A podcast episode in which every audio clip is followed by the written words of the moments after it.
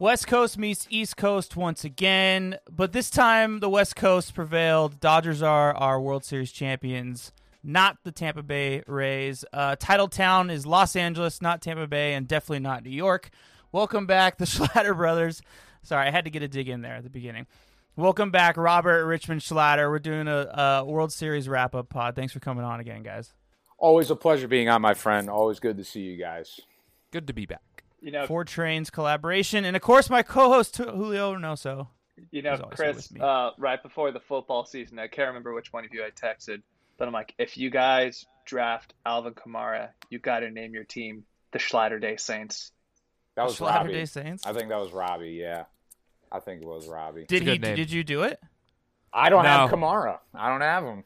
I could have taken him, but I took uh, Derrick Henry instead. But that, that's both not bad both are pretty solid decisions. Yeah. And you know what? That's all we got for the next two plus months until NBA oh, yeah. starts up again. Well, it's looking like NBA is starting up in December, um, so that's a good sign. Uh, but back to baseball. yeah. So the, the Dodgers have won uh, the World Series in six games. Um, I mean, there's a two co- co- there's two competitive like uh, Tampa Bay Rays games. I mean, all, every single game kind of came close, but it felt like the Dodgers definitely their star power was overwhelming. But that wasn't even the biggest story of the World Series. At the in the middle of the game, Justin Turner gets taken out. What is it? The eighth inning? Did he get taken out? Seventh or eighth. Seventh. I think it was seventh or eighth gets taken out of the yeah. game. No one really knows why, and he has that bat coming in the following inning. Um, he leaves the dugout everybody's kind of silent. Broadcasters, Joe Buck's trying to find out what exactly is going on. He's talking about it. No one really knows. Turns out after the celebration of the World Series championship, handing off of the trophy, um, news breaks that he tested positive for COVID 19, and the test results did not come back until the middle of the game. That is why he was taken out. Predicted on correctly. Of that, Bold on prediction. top of that is that's true.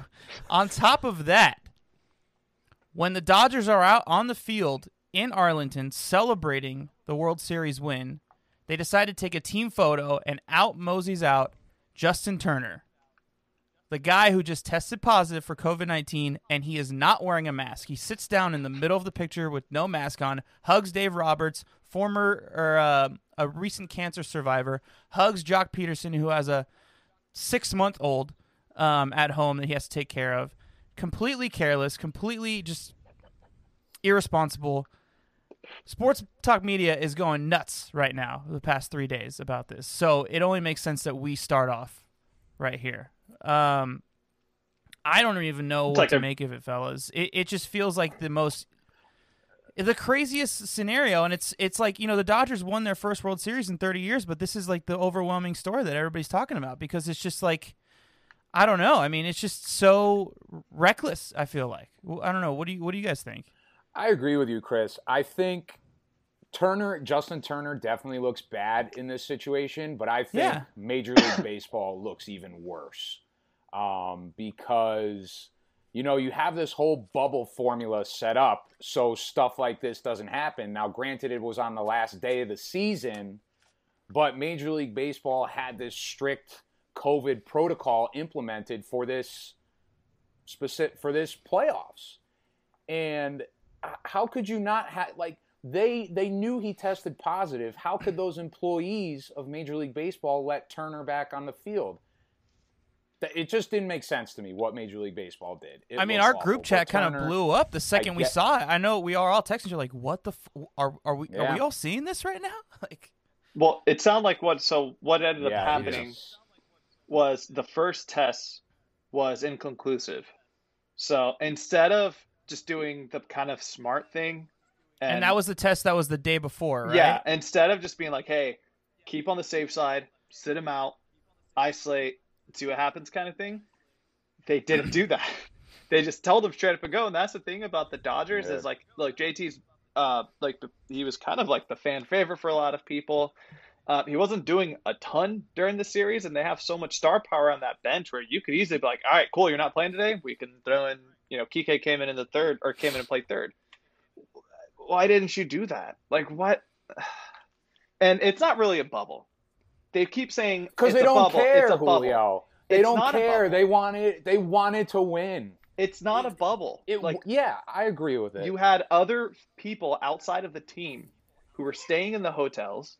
You had fans. What what was it like?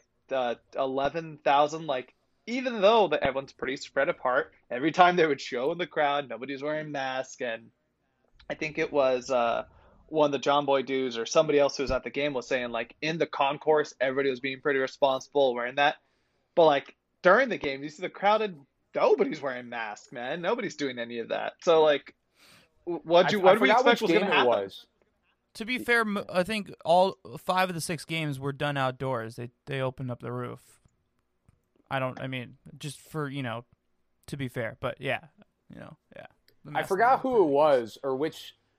Someone hit a home run, and like the camera was on the guy who caught the home run and he's got like three or four people sitting behind him and like a couple people around him and he he made a nice catch catching the ball but he's passing the ball around i'm just like did I mean, you really? You're kidding yeah, me. he's like he. I swear to God. Hey, let me take around. this out of my hand that I probably breathed on all game, and let me hand him. it to you so that you can get infected, and then yeah. you can hand it to this person, and you can yeah. hand it to that person. Yeah, I mean, some people just don't care, which is very unfortunate. But I, uh, it was it was wild.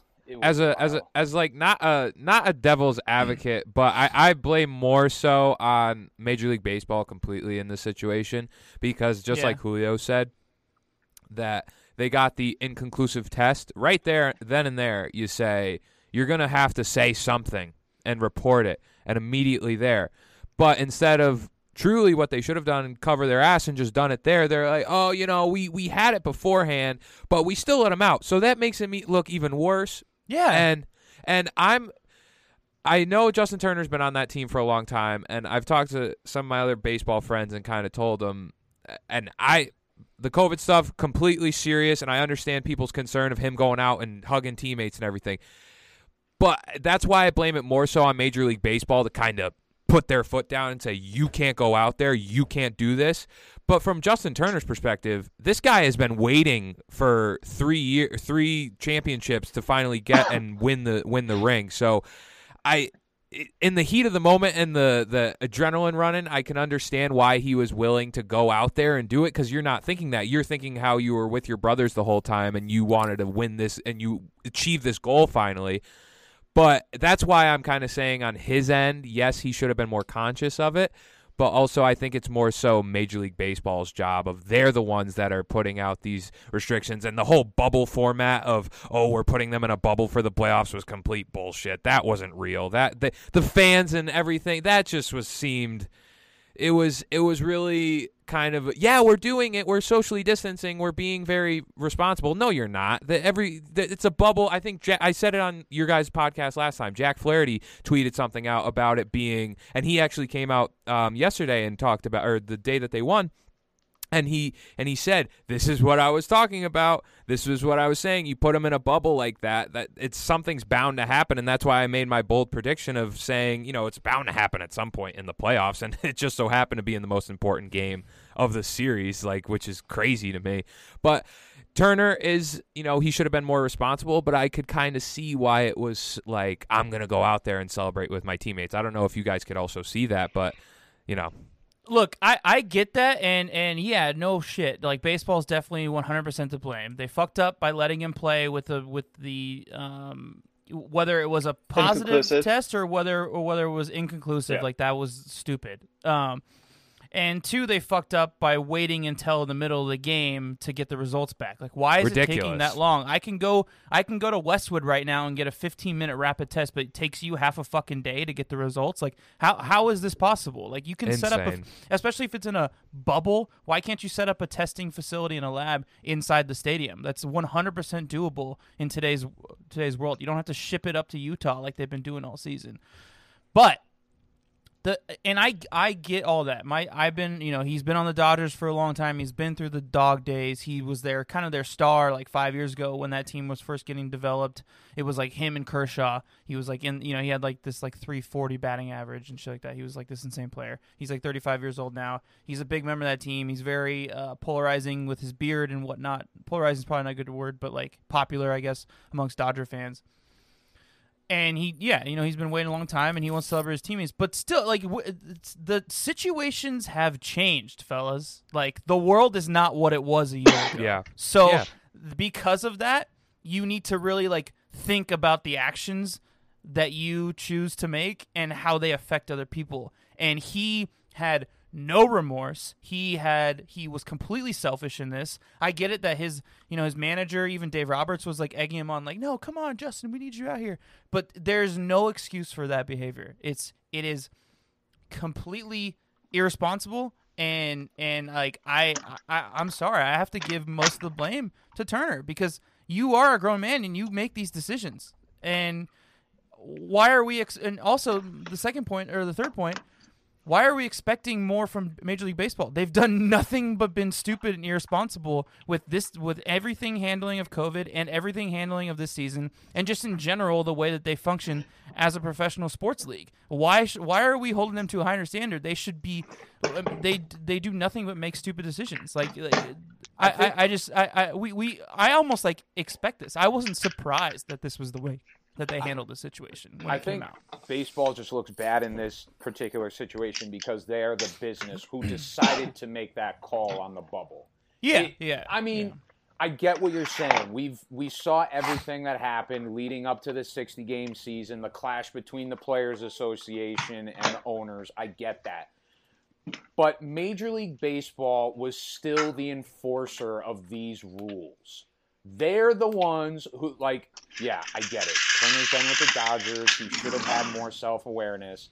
And he was, you know, he said, you're, I mean, is a bouncer, you know, maybe not all the time, but is a bouncer going to look at, you know, an underage kid, you know, and say, you know, it's, it's his job to protect the bar from that liability. Mm-hmm. Justin Turner was a liability having the coronavirus. It's Major League Baseball's job to enforce the rules and say, get your ass out of here. You need to quarantine. Mm. But, but, that's I, that's the. Oh, sorry, we're gonna finish up. No, no, no. I, But I, you know, yeah, Justin Turner is a grown man. He should have had the awareness to say, "Gee, you know, I shouldn't go on the field." But again, I just with Major League Baseball, they fake bubble or not, they're the ones who made the rules and enforced the rules, and they should have followed through on it, and they didn't. Yeah, that's what. Yeah. Oh, oh, I was gonna say, um, it's it's weird that like it's we have this whole bubble situation. Again, it wasn't an actual bubble, and MLB actually said that like, oh, we tried to stop them. What did you do to stop them? What did you actually do? It I posted a GIF on the uh, our Twitter account where it's like that one security guy who just does like the hands over the body and then just lets people through kind of thing because that's what it seemed like. It's like I'm going through. I'm like okay, go for it. And mm. but at the same time, if this guy was in the dugout with them the whole game and was probably practicing and the game before the game the uh, game the day before and was practicing, he's been around the team. It, so the players if they had at that point, they probably would have gotten it. Unfortunately, but it's more so the family members. I think we should be a little more concerned about you, uh, Rich or Robbie. One of you bringing up Joc with a six month old. I did. Yeah, yeah. Uh, Kike's wife is also pregnant, and mm-hmm. there's also stories coming out. We haven't we haven't heard anything, but there was also a story that a unidentified race player had tested positive along with their wife and now they're trying to spin it to say like she would got it from her or something like that. Uh, it's it's it's embarrassing. It's like this. We shouldn't have to have these kind of conversations. We shouldn't be leading off what was otherwise a pretty solid World Series as a whole. I it think. was a fun World Series yeah. to watch. Uh, yeah, we should be talking majority about that in this episode right now. But unfortunately, uh, baseball didn't do their job, and guess who got the whole like brunt of it? Rob Manfred when he got booed to oblivion. And let me tell you, that ruled. That was, let me, let me so satisfying to watch. Yeah. He he definitely was shaking in his boots when he heard those boos. I mean, I, I've never heard he started off fine, but then when he heard, I give Goodell credit, man. He like goes up there and embraces mm-hmm. it when he gets booed. Manfred, you could just hear in his voice that he just he didn't want any part of the criticism. He wanted. He looks like kind of an antisocial guy in general too, so yeah. that probably makes it a little bit worse. But uh, have you ever heard him speak? He sounded like he was drunk or just yeah. having like some I don't know, some I don't know speech disorder. Even weird. when, but I think part of it had to be knowing the that the Turner situation was going on and knowing that that was going to get out somehow, and the criticism that he was going to get on top of him being booed in front of all the fans. Like I think it was a combination of all those things, yeah. just so much anxiety. Um, but they, like even when he was on Sunday Night Baseball at the beginning of the season, and Karl Ravech was grilling him for not getting the the deal done, like he didn't even look that nervous. It was kind of crazy. Well, it was also came out. I guess he was saying he had audio issues. That there was some sort of a connection, which is like it reminded I can, me. I can kind of. I can read that. lips pretty pretty well, man. It didn't that. seem like that. Well, it, like it that. what was happening, what was going on supposedly was they had somebody who was like in another location in the stadium who was just pretty much telling them like, "Oh, representing you with the Chevy Silverado MVP or whatever," and mm-hmm. that was the thing that was shuffling, that was going wrong, which, dude, first off, someone reading him the lines. Yeah, first off, straight up, as somebody, uh, for those of you who don't know, I used to work at Disneyland. I worked on the Jungle Cruise. As somebody who's had to do that shit for hours upon hours on a day, you gotta rehearse, dude. You gotta memorize that stuff because when shit hits the fan and you're not ready for it, you're gonna look like an idiot. And guess what happened? Any accountability that he actually ever had to this point as a commissioner was lost because he just looked so unprofessional. He looked so unprepared. Obviously, the JT stuff was going on. You had millions of people booing him. I was kind of expecting him just to like shit his pants up there for a hot minute because like that was or like throw up or Possible. something because like that was really the next. I thought I saw step. Tom Verducci's nose is like quiver a little bit. So, yeah, like, just like you know, like, yeah. ugh, ugh. The little right little there? look on his face like he smells some piss. Smells like Tom. And, and, and Tom Verducci's always smooth and suave, so you know you know if he if he's getting a little frazzled, then something must be really uncomfortable. Oh, yeah. And the best part is now you're seeing all these Dodgers uh, posts on their Instagram with their with the trophy, and all the all it says the same thing. It's like, oh, just a little piece of metal. Yeah, yeah. That's, He's that's getting funny. toasted. He It's should, great. man. Now, Like, I brought this up. I can't remember if it was a few guys in this chat. If there's something Chris and I talked about. I think that he's got like this should be a definite sign of him go, need to go. He needs to. I go. did see that. It was in the chat, but but Chris is right. I remember he texted like the own. He does what the owners want him to do.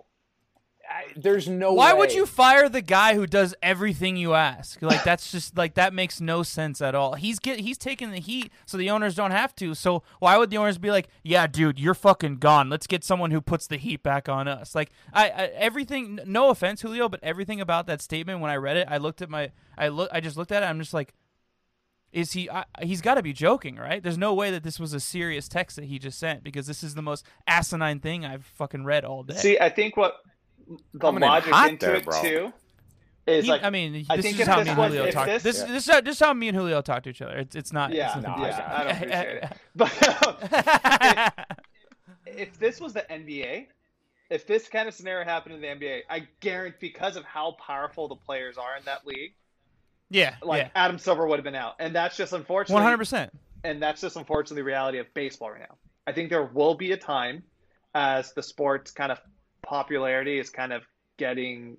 It, I don't think it'll ever be as big as it was in the '90s, uh, but it's getting to a pretty solid level. When especially when you see like dudes like Mookie and Tim Anderson, and all these like really fun, exciting, awesome players. Uh, Bring the juice back. Bring Yeah, the like- steroids back. it's gonna happen. They juice the balls point. instead. It works out. But I yeah, I think at the end of the day, it's not going to happen because that's that's what the owners want. But like I swear to God, this labor negotiation that's going to be coming up at the, the next It's not going to be good. Not I don't know if we're gonna have a season next season, man. Oh, I- uh, dude, I they're really they're gonna have a season. They'll if have they a don't have a season. I season, think I would I be think it comes for 2022 though. Yeah, I they think have they- what? Oh, is it? I thought it was 21. Oh, okay. No, it was Okay, That changes things. It's then we be might ugly. see some more guys with some big contracts this offseason because a lot of these teams know that they're they have like potentially a labor issue coming through and actually we might see a lot of one year deals because we know guys that will want to get like those big like 20 million dollar Yeah. contracts this season not Trevor knowing what the future is going to be. Trevor yeah, like Trevor. Bauer, Trevor Bauer. Bauer. Um, all right, guys, let's uh, let's actually talk about the the, the actual games and the actual series as a whole. Um, so again, yeah, it was pretty a pretty exciting series. So game one was uh, Dodgers won eight to three. Game two, Rays won six to four. Another really close game. Game three, um, Dodgers won six to two, and then a one run game in game four, eight to seven.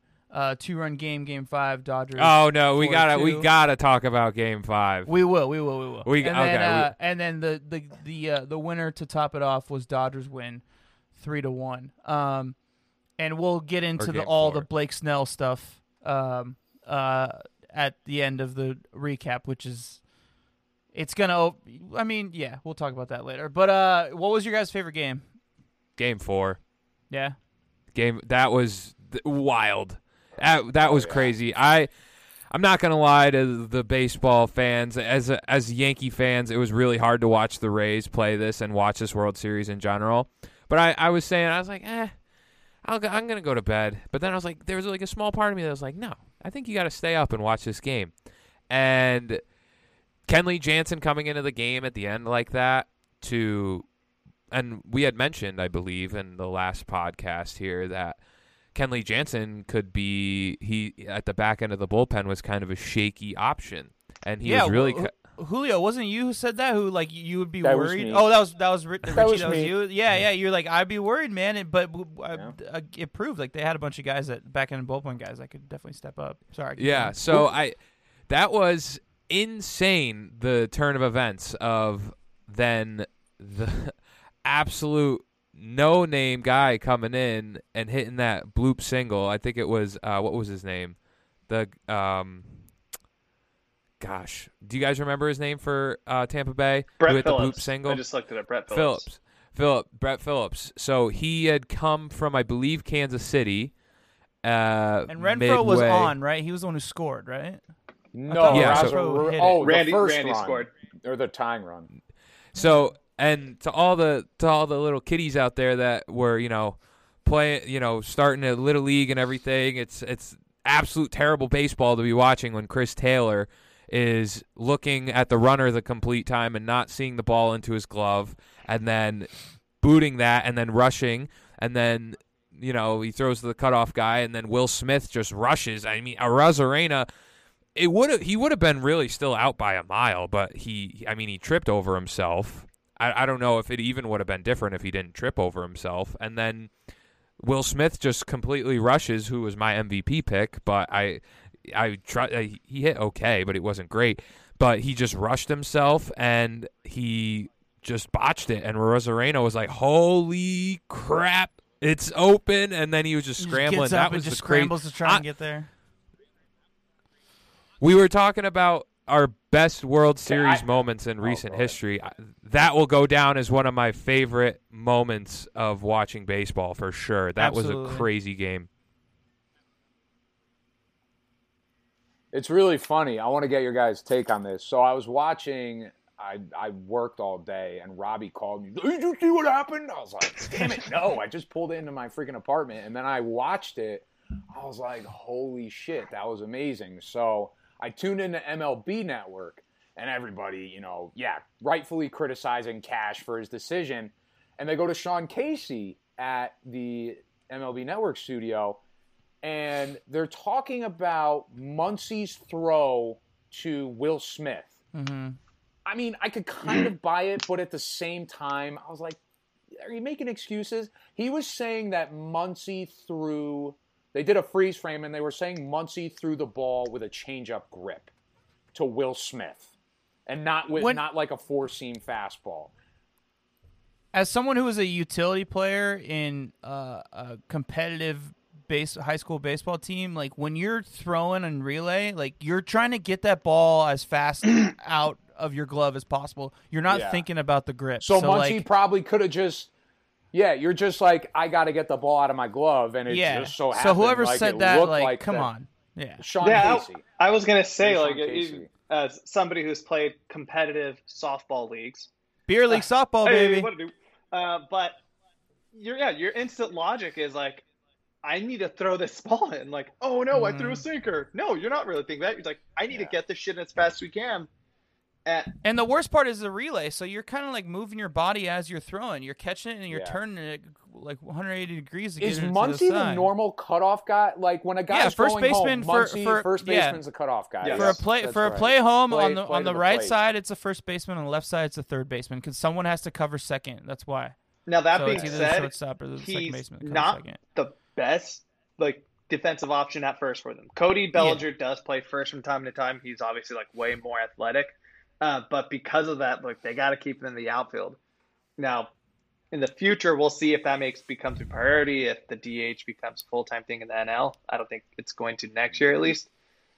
But there's just so much happening so fast in that moment, and just to kind of see everything fall apart like that was the disheartening, man. the, it was sad. the, it was the problem with Yeah. the Dodgers I and, thought and the you Dodgers can't really were screwed. you can't really that. move yeah yeah you can't really move Muncy to DH because you still have Pollock locked up for three more years so you got to do something with him because you're paying him so much money so like I don't you know could if that probably package works. him in a deal like down the road. Like if someone Maybe. if someone wanted like I'm just saying hypothetically. Yeah, yeah, yeah. I think it's harder to do. I think it's harder to do that, Richie, in the MLB than it is in the NBA because in the NBA salary is like gold. Like salary cap room is gold, where in MLB there's no salary cap, so like you don't. Yeah. It's not as necessary, you know.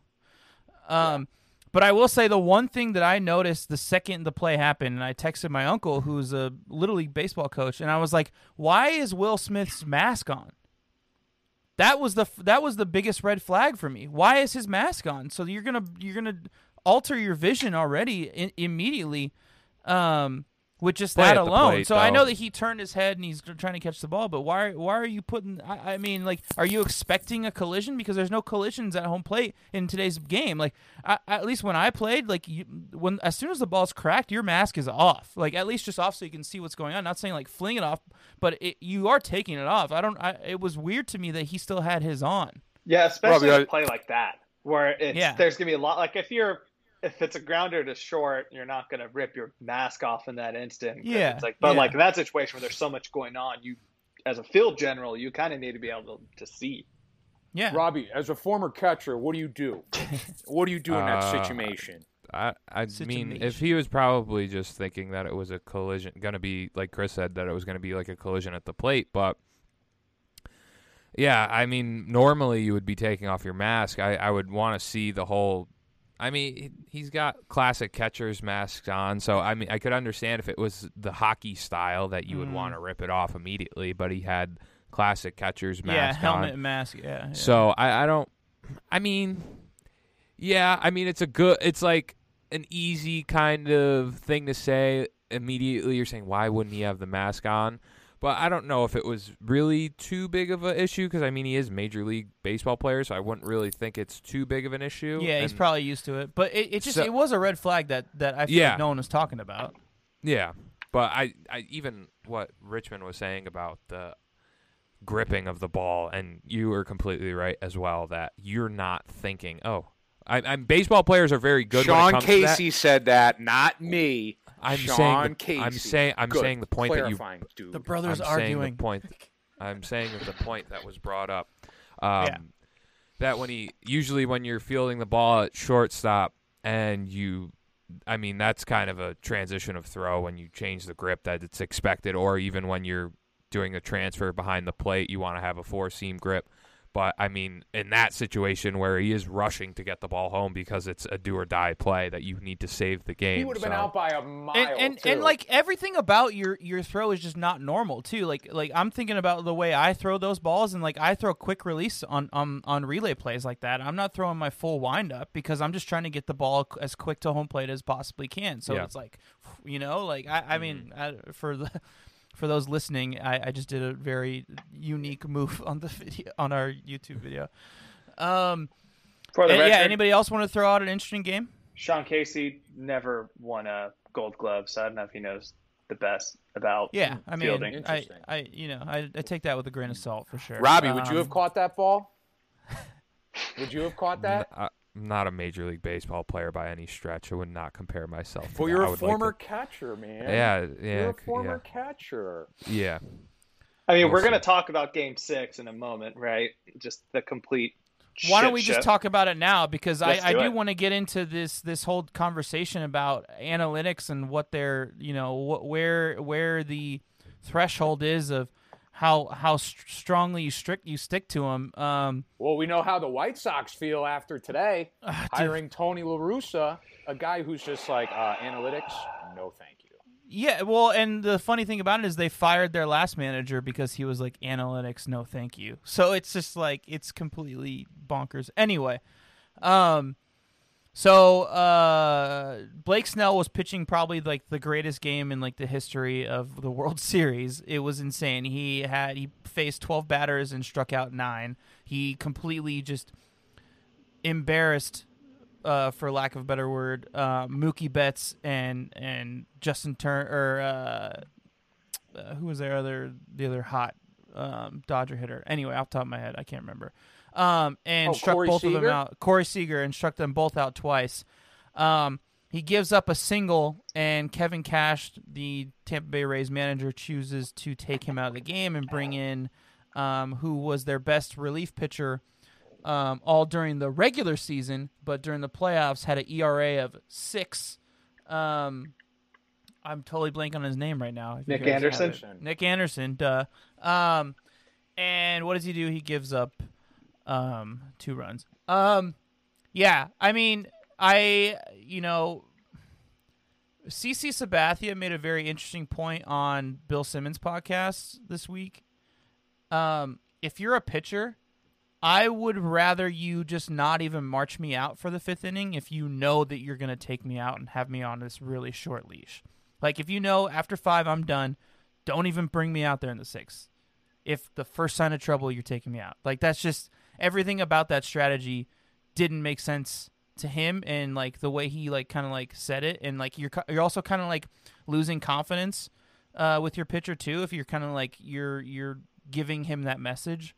Um, everything about the way that man- that situation was managed, I just I don't agree with. I I'm an analytics guy, but like I think it's been proven the past six years that But are you gonna run? Are you gonna use analytics to run your team? That's exactly. So so I think analytics can win you the regular season, but when you when it comes to the playoffs, you have to be a manager and you have to go off experience, off of your knowledge of the ba- of the well, game. you still need and it for combine- the regular season. and- and combine analytics with you know your knowledge of, of how baseball is played and you got to play every situation uh, play it situation by situation if you need to go to small ball go to small ball if you need to hit home runs hit home runs but you know like you can't be you can't be a, a you just you can't be a slave to it man I, that's my opinion i don't know i mean you seem like you have a strong opinion richie on on, I on just, it uh, I think because I feel like it's all we hear about in sports today. Just you know, especially with baseball, where people oh the shift and all like it works, yes,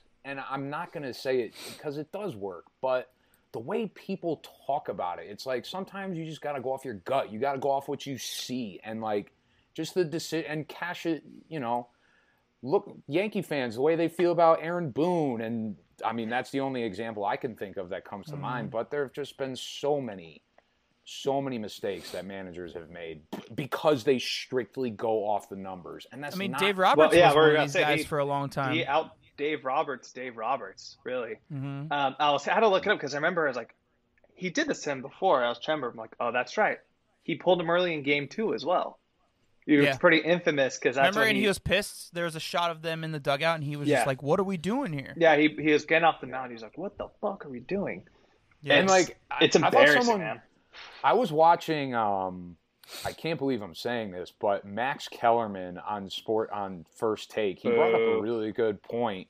He said, like, you you want to see these, or was it? I forgot who it was, but the it was Max Kellerman. It was Kellerman. He said yeah. you want to see these guys thrive in these big in, in these big spots, and this was Blake Blake Snell's chance to just dominate, which he was the whole game. What did he have? He had nine strikeouts or something like that in.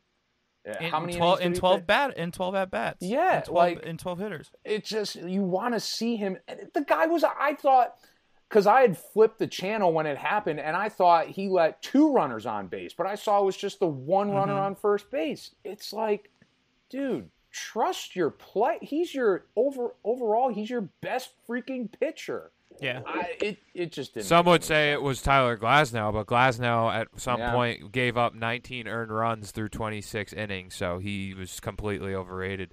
But uh, to your analytics point. Uh, something along the lines too. I think Max Kellerman may have uh, mentioned it, but he he had said that kind of kind of along the line. But he's very analytic driven, and we I don't even need Max Kellerman's takes are trash, but it's okay. Oh, I'm a Max uh, Kellerman may, fan. This is awkward. Uh, okay, that's fine. um, he he did make a good point where he said that uh, analytics through baseball are meant to allow you or are meant to educate you to make better decisions. Yeah. So that's basically where I, am at too, because you need to take analytics into account and they help you perform better. And I think that there are points throughout a season that you could use analytics to help you win games, but then there's also crunch time moments where it's gut check time, baby, and you gotta you gotta know how to manage. And, and you want you. That's the thing that drives me crazy about analytics you want your best player on the field. The not like being in 2000 You could argue Nick Anderson was a better player than you could argue that, but also he Nick Anderson was probably the best relief pitcher in baseball this year. Ooh, so honestly, yeah, I just think it was. I, no. But he had a it, was, six. No, he, Liam Hendriks yeah, was, but Liam, he had a Liam six. He had a six. I said arguably. I said arguably. He had a six so, ERA in the playoffs, guys. He had, can I can I just had, ask you guys? He had given up a run in every single game in the World Series, and that was the guy you went to. Like, mm-hmm. look, if now if he would have put anybody else in that situation besides who was arguably his worst pitcher so far in the World Series, we probably wouldn't be having this discussion right now. We'd probably yeah, be talking yeah. about a game seven. But it's like he picked the wrong hand. That's what it kind of mm-hmm. comes down to the end. It was like you he I which, mean, I don't necessarily I don't blame him for putting in your best relief pitcher. It's just that the guy on the mound was freaking dominating. And it he he let one runner get on base like up to that point, was there a runner on second base? I I feel like there wasn't because Snell was so good. But Chris and Julio, you guys being Oakland A's fans, I think analytics, like Billy Beane was the master at like with numbers and bringing in the right guys at the right time. But and this is where you need you need your best players up in those big moments. Like in 2002, were the A's a wild card team? Or did no, they win they, the division that they year? won their division. Wild card. Yeah. Wild no, card. They, oh, no, they won no, they, I'm sorry. They right, won. Right. No, yeah, 2000, so, 2001 they were wild card because that was the famous like 116 it, win Mariners. Exactly. But what I'm saying is, like, that was the year you guys lost Giambi, you lost Johnny Damon, and you lost all the yeah Moneyball season. Your best bats. You're in a playoff series. I'm saying hypothetically, you have who was Chris Pratt in that movie? Scott Hatteberg. Yeah. You have nope. Scott Hatteberg, who has a great on base percentage. But let's say who you got in the playoffs that who you're playing in the playoffs that year. That was Minnesota. Like the twi- or let's say you're playing the Yankees and you're going up against Mariano Rivera. Do you want Scott Hatteberg who had a who has a batting average of through you know two for five against Mariano with a bunch of walks, or do you want your best player up? That's where analytics drives me nuts. I want my best player up in that situation. Oh, I don't know if that Wha- that wha- hold that on. that is not really the best example because a lot there's no like real best player I would say on that on that A's team, but I understand what you're What saying. Well, I'm no, hold on, saying- hold I on, understand hold on, what you're on, saying. hold I on, understand hold what on, you're hold saying. on, hold on, Okay. hold Robert, on, hold we on, will hold boot on, you hold from on. the show right now, straight up. Hold on, hold on. Uh, Miguel Tejada was the MVP that Yeah, season, so get outta here with that noise. Yeah, but I will say, Who was But on that's so not the I, hey, hold, hold, hold, the Rich, Rich, Rich. Okay, I, go. I, I get your point, and, and let me let me counter let me counteract that real quick. Let me get a, a situation that's a little bit more understandable. Let's say you have Scott Hatteberg coming up to bat, and he let's say you have Eric Byrnes coming up to bat against Mariano Rivera. He's 0 for 0 for 12 lifetime against Mariano Rivera, and he has four strikeouts.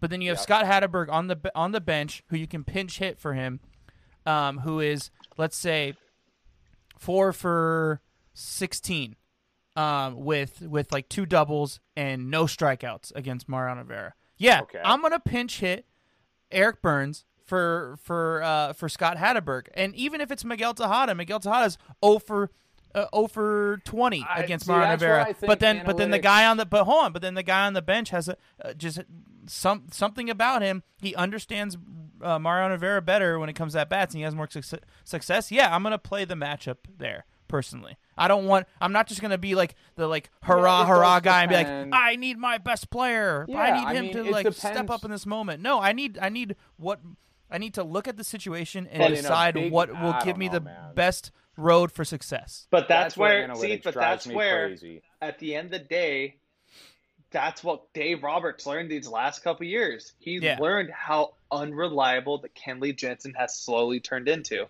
Kenley and how Jansen a- dominant Urias was. yeah, uh, Kenley Jansen had a 10-8 ERA this year. As soon as he Yeah. blew that game four, he's like, I don't think Kenley pitched another game after that. It could. Uh, I'm He trying. to look- definitely didn't go in the deep innings because they Yeah, went to didn't pitch another Treinen. They went to after that. Treinen in Game Five, and then they they kept Urias throughout Game Six. I think Urias went like what four innings or So- something like that. and that So what shows does you it- like what does that have to do with the analytics though? I because like to the naked eye, it's if you're like gonna have obviously your- he's not pitching well. well, I'm not going to pitch well, him if he's not pitching well. You Then know, why'd you put in But Nick the Anderson? analytic- He's your best but the guy, analytics but show- the analytics That's what I'm trying show- to say with that. The analytics show that that the like you know like the third time through the lineup this pitcher is better. The, the fourth time through the lineup Treinen's a better pitcher. And then the f- the fifth th- time through the lineup you got to go with Kenley Jansen because he dominates that that that uh that round. Like and Dave Roberts in the past hold on. Dave Roberts in the past would have just would have seen seen the numbers looked at who's coming up to bat and been like okay regardless if Jansen's been playing well or not he's got to go in the ninth because the analytics say that he overwhelmingly is the better matchup the fifth time through the lineup, so we got to go with him. But this year, Dave Roberts realized he learned from his two World Series losses, um, or whatever it is, that like, hey, like this isn't working for me in the playoffs, so I need to like feel things out. And even more, to even harp on this, because look, at the end of the day, he, we, again, we wouldn't be talking about it if you didn't bring in somebody else besides Nick Anderson. Yeah, Nick Anderson has been doing pretty shitty in the World Series. And who's the first guy he has to face? It's Mookie. Mookie demolishes right-handed pitching. He hit like I Mhm. saw a stat the other day. He hit like high 300s off the 300 or right-handed pitching. And what does Mookie immediately do? He hits a double. So like that's look. I get the logic on why you pick that decision because look, it's 1000% correct. What's like for most pitchers, unless you are a Madison Bumgarner in the World Series or Kershaw or Scherzer, third time around, you're not going to be as lucky anymore. I get that And- des- decision. and the Dodgers like, are an analytical team. Like we're Absolutely. forgetting, like the media's forgetting that they keep on like making. I think they because they just want to have like interesting talking head sports talk where they're like, it's, this it's proves that analytics media. doesn't work. No, this proved that analytics does work, but you have to take it like a little step further uh, as a manager and and and, and play the situations a little bit.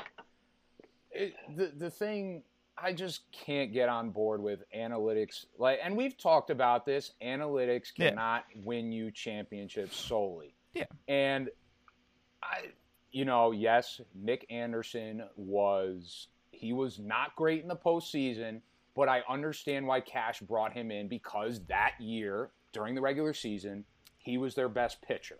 He was their best relief pitcher. Now, going back to the point that I was trying to make before, you make the Eric Burr again. It's the managerial feel, but if it's up to me, I want my best players in the freaking box going up against the best of the best. Like I want if I'm an A's fan, I want Giambi. I want Johnny Damon. I'm just using those as a, or Miguel Tejada when he won MVP. Did he win MVP that year in 2002? Yeah, 2002. Yeah, he did. I looked it up. I completely forgot. Yeah, how I, can you humble, forget about hum, the hum, star of Triple Play Baseball? He was on the It's, cover. it's Come the on, Oakland A's, everybody. I'm Sorry, not. I mean, everybody forgets. It's fine. all, all I'm saying is you need your best you you need your best players. That's all I'm saying. And you know, uh, I that's where I that's where I draw the dot- that's where I just get where I go crazy with analytics over you know that's I don't know It's just it's just about finding a balance between them. exactly. That's honestly That's what all it I is. That's agree. all it I agree. And and and I've kind of just started to come to the realization that it's not it's where it's going and it, I may hate it and I could just bust the blood vessel over it, you know, just yelling about how annoying it is. And it's uh, honestly at this point it's with with you know both of our teams, our favorite teams, it's about them finding a balance and I mean, the Yankees fucked up with it, and so did the Rays, apparently, even though they seem like the masters of analytics, it seemed like. But, I mean, um, it, it's it's just going to be very interesting to see the. I mean, like the La Russa hire today, that just shows you what what what is the White Sox thinking? Yeah. Are they trying to capture magic with, with what they had 30 mm. years ago? The or dude's try and homies get- with Jerry Reinsdorf. That's why he got the job. That's literally all Yeah. it is. Yeah. So, I could have a I, whole I mean, going off on Got a little bored on the fishing boats. Now, Chris, just. I I just want to say I don't think analytics is BS. I I Yeah, don't think I get that. what you're That's saying. all I'm saying. That's I just want to clarify that immediately. That's it. Yeah, I think. Well, the good thing is now we have all off season to keep arguing about this Yeah. and to keep hearing all Coming these for you different takes. guys. Coming for you.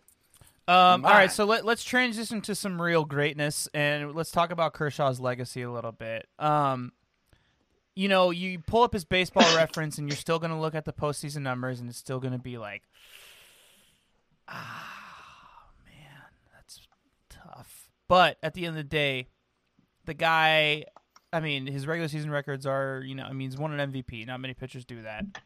Um, and uh, you know, if you go to Wikipedia and you look at it and you look at his acclimates and it says World Series on there, like, I love says how a you lot, say man. Wikipedia. That's Yeah. hilarious. yeah, yeah. Um, it's it's it's hard to miss that. You know what I mean? Like this guy, I think this really pushed him, in my opinion, for my list in the top ten, and he's dancing around top five of all time. I mean, and you, he still he still has a long way to go. I mean, I, I think it's too late for him to put bring that ERA down, um, and those runs against in the in the postseason down. But um, if he can, you know, tack on a couple more appearances and and and really make some memorable starts, um, for the rest of his career in the playoffs, like he, uh, he's in there for me. I don't know. Would you say the monkey is now officially off his back after this postseason?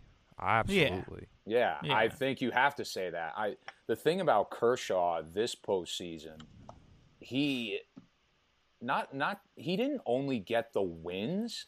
Like I thought his starts were better than quality. Like they were for I thought they were great starts for a World Series. Like he got the job done. I think game one was it five and two thirds or was that or was that game s- five for Kershaw? Game one or game five, where he pitched like five and two thirds. He went for Kershaw in the playoffs. He did what he needed to do, and you know you can't fault the guy for that. And I think he's he's he's Game five, yeah, the- five and two thirds. yeah, he kept the haters quiet, and you know he got big outs in big situations. Like you're never gonna let that stuff go where he's blown so many playoff games. But this postseason, monkey's off his back. He did what he needed to do. Bottom line, and it was great seeing him with his kids and like seeing him run out of the dugout. I, how can you how can you not love a guy like that? Like In he- his hometown, too. like- yes, In his hometown. That that is true. I forgot about that. So I, I when you said that, I'm like, get the fuck out of here. Initially, I was like, there's like already a top ten, and I was like, okay. Then I started kind of looking into some names, like when you mentioned the other night. So I was like, all right, I think he's easily now the best of his generation this last decade.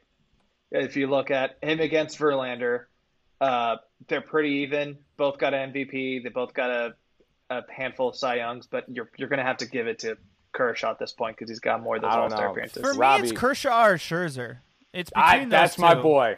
I I think Scherzer is just he's an animal, dude. There's just something about that guy where he's just a killer dog. I love it. So I would. Yeah, but I think uh, with that, Scherzer did just get his uh, his World Series last year, and I don't have the exact numbers in front of me, but I know that he didn't pitch great in the World Series. He's not Scherzer. Yeah, I thought he did.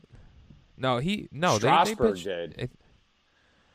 Strasburg pitched. I really I well. just I would not be. I like like I know Rich. You mentioned his demeanor, and that's what I love, and that's what I loved about like watching Madison Bumgarner pitch.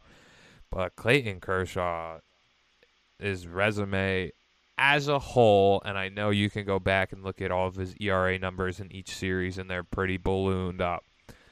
But I, I don't know if I if I said as a whole whose career would I would take, I would probably say Clayton Kershaw's.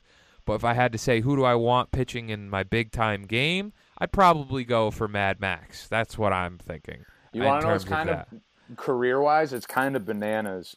Scherzer and Kershaw, they both they both came in the league in 2008, and the stats through 2020 they have an identical record of 175 and 93 same exact record, which is, I wins and losses are kind of misleading in baseball, but still, like I was very surprised when I saw that.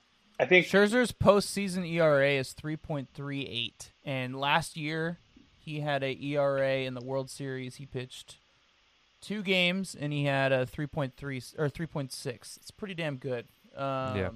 In the NLCS, he had a zero. I'm just remembering him from Detroit and when Boston upset. Who'd they them. play in the championship series? I know they beat the uh, Dodgers in the first round. St. Louis. St. Yeah. Louis. That's right. So I, if I right. bigger picture, I'm thinking of like lifetime, because okay, yeah. I think he's yeah, the best of our gen- of this last ten years. Uh, who can we put him against in the 2000s? That probably be on the same level. Pedro. Pedro Martinez. Pedro. Greatest pitcher I've ever seen in my life. Pedro's up there. Um, Randy Johnson, Randy Thompson, Randy Johnson, Curt Schilling. Now I would have.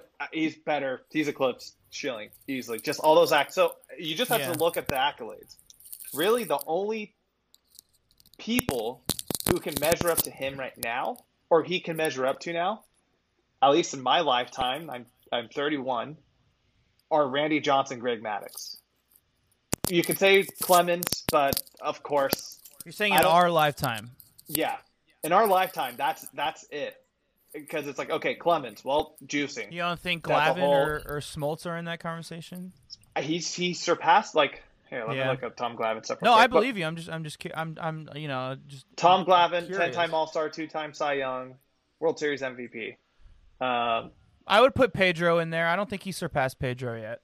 Well, here Pedro. Well, I think what makes Pedro so awesome too was his peak was also at the peak of steroids. So he, this dude who's 5'11 was out striking out guys who were hitting 60 home runs a year. Pedro, yeah. three-time All-Star or three-time Cy Young, uh, eight-time All-Star, five-time year. How about. Roy Halladay? Ah, Ooh. Doc. That's Doc, a good one. Two-time Cy Young, eight-time All-Star. So, but I don't know, man. I think Kershaw. I would put Kershaw above Halladay. Yeah, Kershaw. Oh man, dude. Uh, Kershaw. As Kershaw's good. I would. I would argue. At, go ahead. And Kershaw stats now is is kind of when you look at his bust. MVP, three time Cy Young, triple crown, eight time All Star, World Series champion, Gold Glove, five time ERA champion, and he is 32. So like, Dude, and top I think, five for me. And the thing is, too, no I think doubt. what's really he's kind of doing what Verlander kind of learned from these past few years in Houston is he's kind of changed his game back in his like MVP years of like the mid 2000s, he was so dependable on his fastball where that thing was getting up to the high 90s and he was so devastating with this 12-6 he would throw. Where now it's like he's not throwing there as much anymore, but he's learning how to use like the right placement for all of his for his fastballs and when to throw the right stuff. So, well, that was I remember that was a big story on um, Passan was talking about it on first take where Kershaw had to make that adjustment being an older pitcher where you know he needed to make the adjustments of spotting his pitches as opposed to just trying to blow by guys mm-hmm. he's not the same pitcher. Yeah, every every like pitcher who kind of gets into his like early 30s kind of has to start making those adjustments. You know what I mean? Because you're gonna lose some off your ball no matter what. Yep. It's just it's just what's gonna happen. Like I think the only person who like didn't really do that is Randy Johnson, but that's because he's a fucking freak who had like a wingspan of like seven five or something like that. He kills like, he birds so though, dude. He had so much. It's true. He had so much torque off the ball. Remember when they said Chris Sale was the new Randy Johnson? Yeah, like throwing a Red Sox dig because they were like long legs. Hey, he hey, did for and they just did paid for him so time. much money too. Oh so my I'm God, curious. I. I, let me just end this real quick, and then we'll move on to our very last thing. Um, I'm curious what everybody's um, all-time one and two are as pitchers. Then I know mine. I I, I personally Pe- know mine, but I'd like to hear Pedro and guys's. Randy. Pedro, and Randy. Randy. Absolutely. Like just watching Pedro, he dominated. Like Yeah. Randy Johnson was great, but I think Pedro just took things to another level. And like Mm-hmm. how he didn't he didn't do gr- he wasn't he had his moments against the Yankees where they hit him because we would watch him play all the time. But dude, he when he was on, he was unhittable, Yeah, unhittable. Robbie, what about you? Uh, I would. One of them I watched through my own time, even though it was more on the like kind of older side with Pedro. Pedro, I think, is a top three pitcher of all time, and then just out of pure respect for the game and paying homage, I would probably say Nolan Ryan Okay. is another one because that dude started off as what I think a relief pitcher for the Mets. No, for the Astros, right? Well, he played for the he Astros, was on but the, he, he, the 69 Mets. Oh, Yeah, okay. he was drafted by the Mets, and he was a relief pitcher. One there, and then he went to uh, Houston, right? Houston. Uh, he eventually went to the Angels and Texas, Rangers, yeah. and he he pitched for like thirty years. It seemed Mhm. like, and was a the arm just was The rubber and- arm. Yeah. the rubber arm, and he just he just um. Yeah, I remember seeing him throw out the first pitch, and he was probably still humming it at 70 miles an hour. Like that's insane to me. So I would probably put in Nolan Ryan, and I mean you can't go wrong with a lot of these guys anyway. So, uh, but that that's one that I I think that is a big time pitcher. Julio. I know? Julio. Julio's is definitely Barry Zito and Tim Hudson. No question. shit, I was really thinking about Barry Zito for a hot minute. I'm like, Get that's out of here. Too much of a ah, homer there. No, but uh, also I think I was, I was kind of looking at another accolade for Kershaw. He's 125 wins away from 300, and the big thing was like we're never going to see that again in our lifetime. He's got to get 12 wins at least for the next 10 years to reach there. So we'll see. If Roberts is still the manager, he'll get it. 100%. uh, 100%. I'm not going to go all time because like We what got a dudes dude! like- you copping out? Come on. yeah, because like dude, what I'm what I'm fine. I'm going to go Walter Johnson over 500 wins. I'm going to go Cy Sandy Young. Koufax. Sandy Koufax. That's Sandy funny because that that's mine. So mine are No, Sandy no, no, one no, and, and no, Walter reality- Johnson too. I'm a baseball historian. I love I love I love just the game and the history of the game. So those were going to be mine. Um, No, but yeah, no, but no. Reality, honestly, I'm just gonna go from from my history. I'm going to go Kershaw and Maddux. Maddux, Maddux is was good, too. insane for the fact that again, going back to the Pedro stuff in the steroid era, this guy was not throwing hard at all. He was just so mechanical with every decision he was making with his pitches and where he was placing them. It's insane. And Kershaw is, dude, that's in my prime of watching baseball. There's been nobody better than him. At now, we can make this, and yeah, he's got that monkey off his back. He pitched excellent in the World Series, and like, I, we have to say, not only as like baseball fans, but I'm sure a lot of Dodger fans are saying this too. It's like there could be anybody you're happier for right now, but also you- fuck Justin Verlander. Never Justin Verlander. if you would have asked me at the beginning of the season, I would have told you Scherzer just because of he's stepped up when he needs to. But now, I mean, I I, I think I'd still go with Scherzer, but it's it's close. It's close for me. Um, all time wise, though, I, I mean Kershaw is definitely better than Scherzer. But yeah, sorry, boy, I was not joking. I was gonna go. I'm, I was gonna go with the historical picks, but there's no wrong answer, guys. I mean, mine's honorable Sandy mention for Walter Andrew Johnson Eugene too, but- Pettitte. Mike That- that's Mussina. my card. The Mike Moose. Mussina, David Wells. Love that God, guy. here here come the Yankee Boomer. names. Boomer. Boomer. Um, yeah, there's What no wrong Carl answer though. So I, I was What just Carl curious. Pavano? Jaret Carl Wright, Pavano oh had like my God. one good season with the Yankees. Let's not even start. He didn't have any good seasons with the Yankees. He So, guys, awful, I, I do want to finish it off because um, uh, this has been going around a lot lately, and I, I, w- I was thinking about it, and I really agree, and I think it's it's really good for the game. I think Mookie's going to become the new face of baseball, and I think that that is the best thing that baseball has seen, and he's the best thing that baseball has seen since the decline in in in interest uh, of of the public, and that's you know Mike Trout. He's hands down the best player in baseball. I don't think anyone can really question it. I'm sure people will. A lot of Dodgers fans probably will. Um, but he's boring, and he his team is never good, and Sucks. it's not a good face. And Mookie Betts, not only is he fun and charismatic and interesting and unique, he does all these weird things. Really into bowling, which is really cool. But he also, it, I think, is it's it's important that he is the face of what he looks like. People, He's always who- smiling. he- How could you not like a guy who always smiles? yeah, and he looks like brand, th- man. the the audience that baseball is losing. He looks like those people. So like kids in the inner city, black kids in the inner city who aren't interested in baseball are going to look up to him and be like, "I want to play baseball now."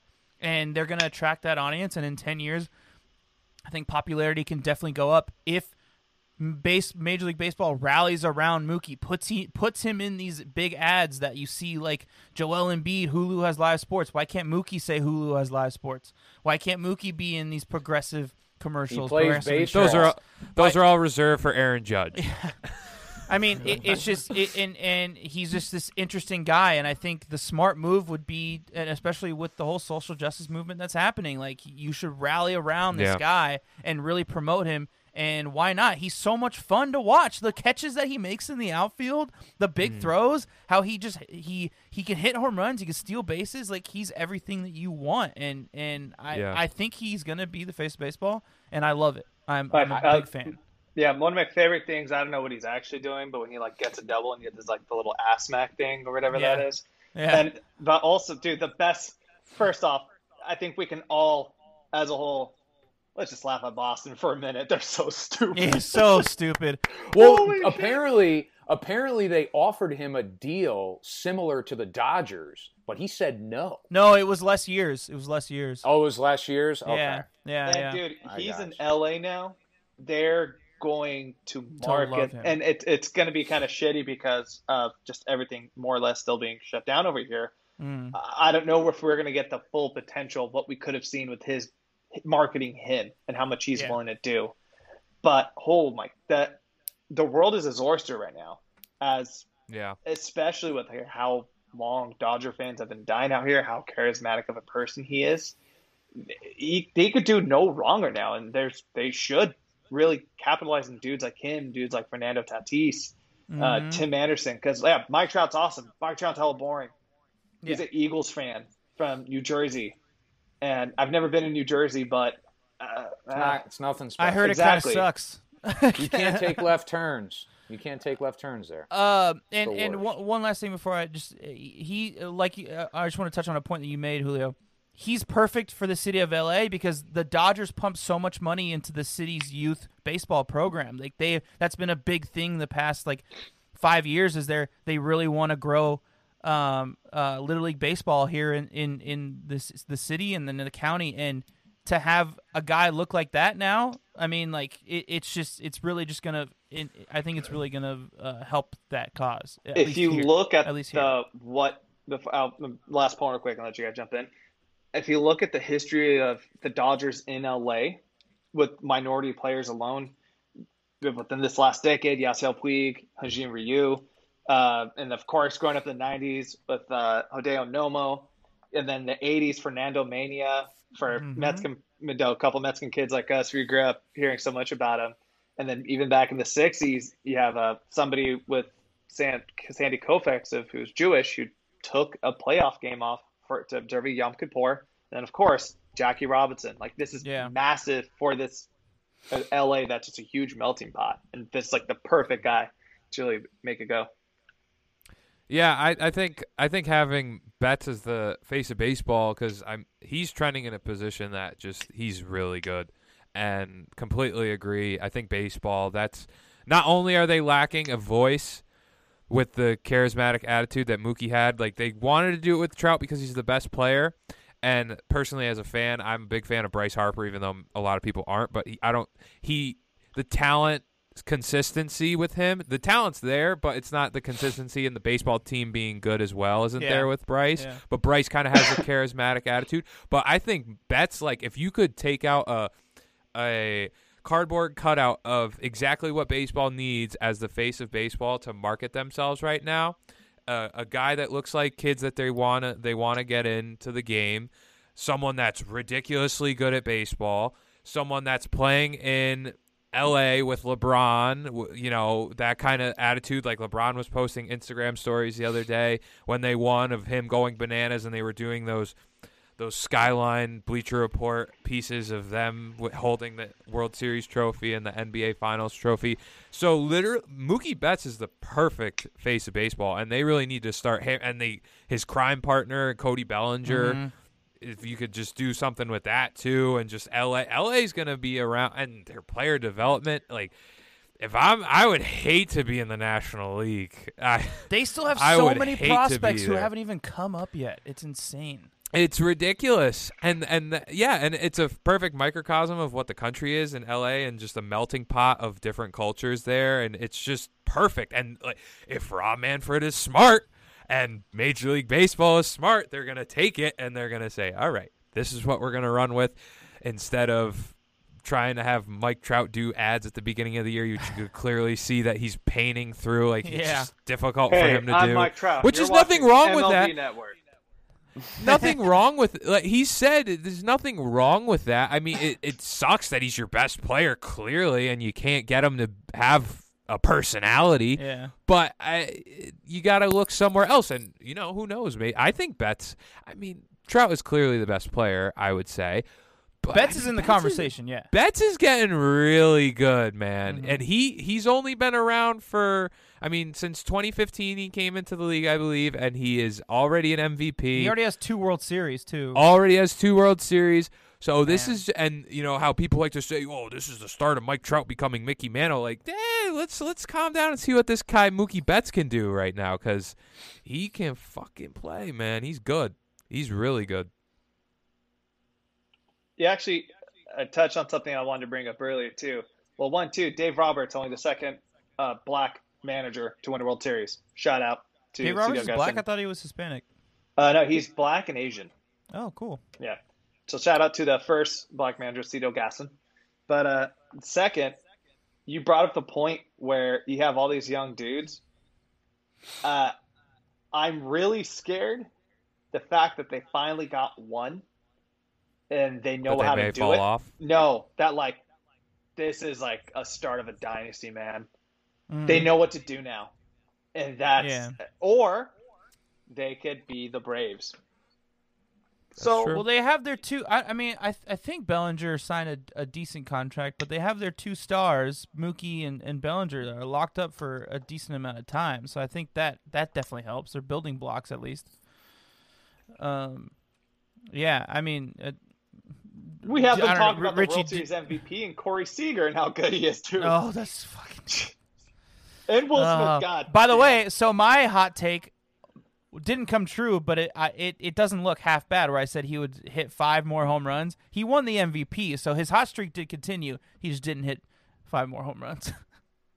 you fucked up, man. You done messed up. I know. I should have just said that he was going to be MVP. Um, Yankee fans are begging. Just real quick, I know I just have to ahead. fit this in real quick. Yankee fans are begging for Corey Seager, and I I think he's really good. I I why I don't because we have too much depth and or what we want DJ back, but we still want Gleyber Torres. Yet we want a lefty bat yeah. and uh, Corey Seager. I mean, Yankee fan sounds like a classic guys, Yankee fan problem. Like, oh yeah, here, we, I, we, are the rich kids who just want it, listen, all. Listen, I understand your gripe with us because it is so annoying, and I look at our our pe- people on Yankees Twitter and just the fans that are, and then they'll argue with other fans, like in your fan bases. I'm like, it just makes a bad rap for the rest of us. Yeah, it, ma- it makes you guys look bad. I'm I'm not gonna lie. It's so annoying. I can't Um, speak for other Yankee fans. We just we just want an all star at every position. We Yeah, just want an yeah. all star at every position. Literally, we, we need literally. an all star. Oh my god! All right, I fellas. Uh, I think we're gonna wrap it up. Does anyone have any last comments on uh, on the World Series and any subjects that we talked about though? Hey, Randy Arozarena, real, real quick, I gotta say, Randy Arozarena, stud, He's broke the record for most home runs. He's gonna be a star, dude. I want to see what he does next year. hey, baseball's not over, gentlemen. Korean, Korean Baseball Organization baseball. is heading into playoffs. Let's go. If you're awake on the West Coast at NC 3 a.m., you can watch. If you're awake at 6 a.m. on the East Coast, you maybe you're getting ready for work. You can you can you can put it on instead of uh instead of uh, first take or some shit like that, or get up or whatever the fuck it is the morning show is. All right, boys. I think that's gonna end it for World Series recap. Me and Julio will be back with some more off-season stuff um, in the coming weeks. Again, we're probably gonna go a little bit more bi-weekly with the pod, but um, but yeah, I mean, we, we already have some subjects that we want to talk about, right, Julio? Some potential um, starting pitchers that we like that maybe we can trade for and whatnot. Um, thanks for coming on again. Schlatter Brothers from the East Oh, Coast. We're gonna I know- have to- I know it's a little later. We're gonna have to have you guys on. Uh, we're gonna have to have you guys on in the next coming week sometime on Hell uh, yeah. Four Train Savages with me and Tyler, and we're gonna have to we're gonna have to talk it up about our off-season moves because we want we want to hear another perspective of another organiz a good organization and see Oh. what see what's happening. Dude, I'll, Yeah, I, no, I my favorite thing in the world is to talk about potential trades. So I would lo- I will definitely give you some feedback on on some trade ideas that you guys got or signings. I, I Yeah. love it. We'll have you on soon. We'll have you on soon. All right. Uh, so that's it. And like we always say, Julio. Last but not least. Let's go Oakland into the 2021 World Series, baby. Peace.